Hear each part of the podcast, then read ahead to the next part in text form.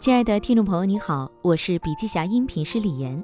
本文内容来源于二零二一年八月二十六号，由天图投资、高维学堂联合主办的磨刀会第十期“用户型品牌体验战略下的品牌新进化”部分精彩演讲内容。音频为部分精彩观点节选，想要了解更多细节，还请阅读原文。本期音频还可以在喜马拉雅、懒人听书、蜻蜓、乐听。三十六课、荔枝等平台收听，搜索“笔记侠”即可。你也可以关注我们的微信公众号“笔记侠”，查看更多内容。用户品牌的崛起，用户画像的核心数据可以分为四部分。第一，统计学特征，比如年龄段、家庭状态、收入水平、职业类型。好比在净水器领域。除了技术的功能性需求外，还有一些家庭的情感性需求，比如孩子需要什么样的水。第二，行为偏好分析，当核心用户是家庭，女主人为家庭选择出行时，会选择什么样的酒店是有偏好的。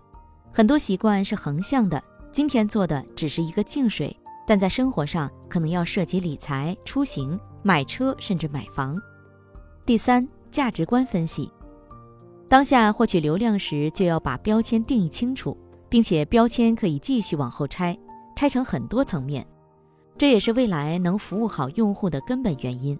以消费者为中心，全方位了解你的用户。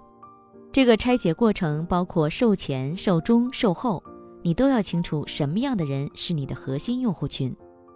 有的人追求性价比，有的人认为性价比再高也不买。所以，性价比不是划分核心用户的唯一原因，只是其中一条。第四，需求层次分析，每个人的诉求是不一样的，用户的需求会非常多。Lululemon 的创始人强调一个概念，叫“超级女孩”。他说，在美国有一群女生是从小看女英雄的动画长大，女英雄们穿着非常紧身、时尚、性感、合身的裤子，都很帅。她们信奉男女平等。针对这一群超级女孩，她的产品特点是舒适、柔美、小性感。她的教练式服务体验也很不错，这也是很多女性喜欢她的原因。Lululemon 是如何抓住女性心理的呢？Lululemon 有很多不同的店，它永远不做广告，只去研究用户群体，通过社群知道女性们喜欢什么。Lululemon 立足于女性需求，但发展至今也衍生出了新的价值链。现在也有男性穿 Lululemon，所以 Lululemon 并不是仅仅卖给女性的。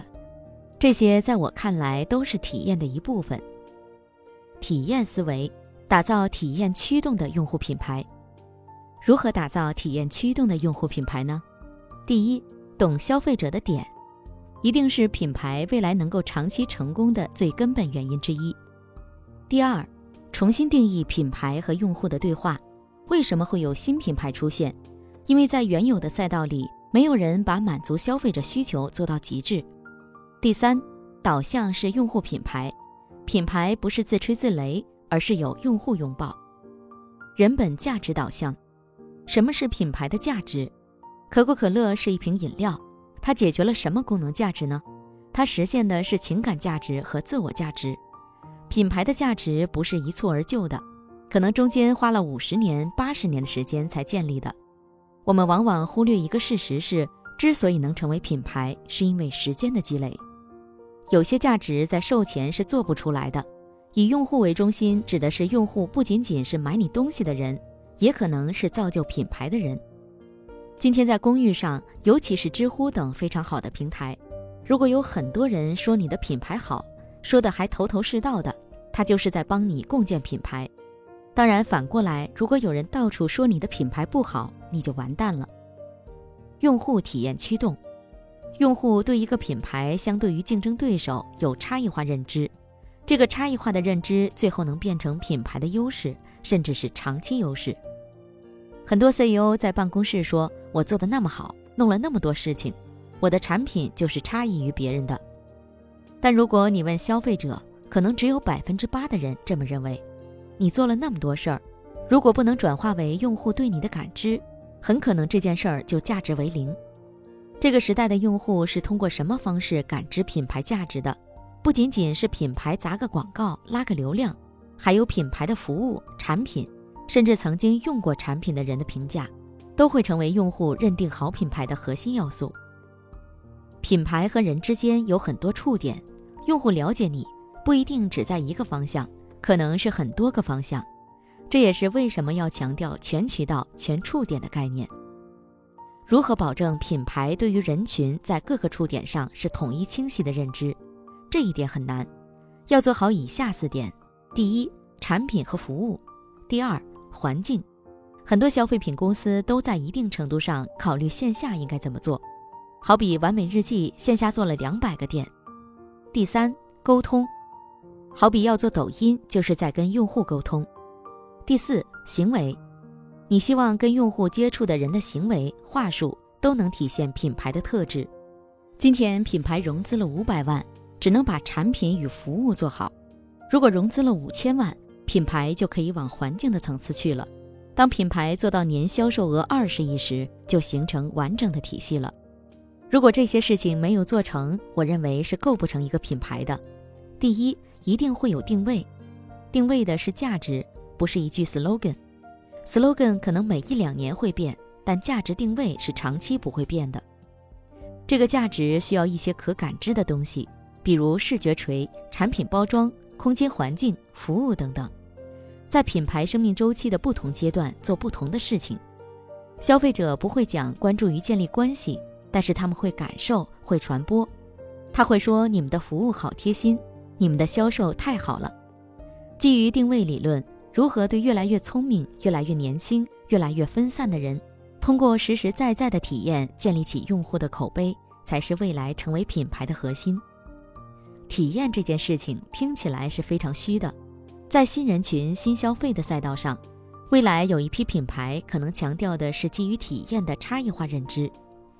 贝索斯说过：“如果今天要花一百分精力做好品牌，我会把精力挪到产品和服务上，产品和服务才是新时代消费品牌真正核心的主力，服务是售前、售中、售后闭环的服务，基于关系发展的用户运营。”私域、公域、半公半私都是衡量流量来源的一个词。CRM 的那个二代表什么？代表关系，其本质上还是品牌如何开发和用户之间的关系。有一种关系叫粉丝，愿意跟你高频互动、交易，甚至愿意帮你传播的一群人。只要有他们在，你这个公司可能就是绿树常青的公司。有一种关系叫羊毛党，没有打折和好处是不会来的。谁给好处就去谁那里的一群人，这些人不是品牌最核心的消费者。所有成功品牌都关注中长期指标，比如提高客户留存率、增加客户生命周期价值、有个积极的口碑效应等等。但是值得注意的是，好的口碑不可能在一个月内产生，可能经过一两年的积累才沉淀的。品牌一定程度意味着溢价、服务好、品牌好。用的人都是一些喜欢、认可品牌理念的人，所以它的价格可能相对同类其他产品是偏高的。也正是因为这一点，品牌需要持续的让 KOC 们感知到价值。如何通过体验的方式来做用户品牌，一定是人本价值，人感知你的定位价值，通过体验的方式，不然很难。无论是私域运营还是其他手段。本质上是帮品牌不断拓展跟用户之间的关系，而关系最牢靠的部分可能是中间偏后面那帮人，占比是百分之三十到百分之四十，而且这部分人可能还是好口碑的主要来源。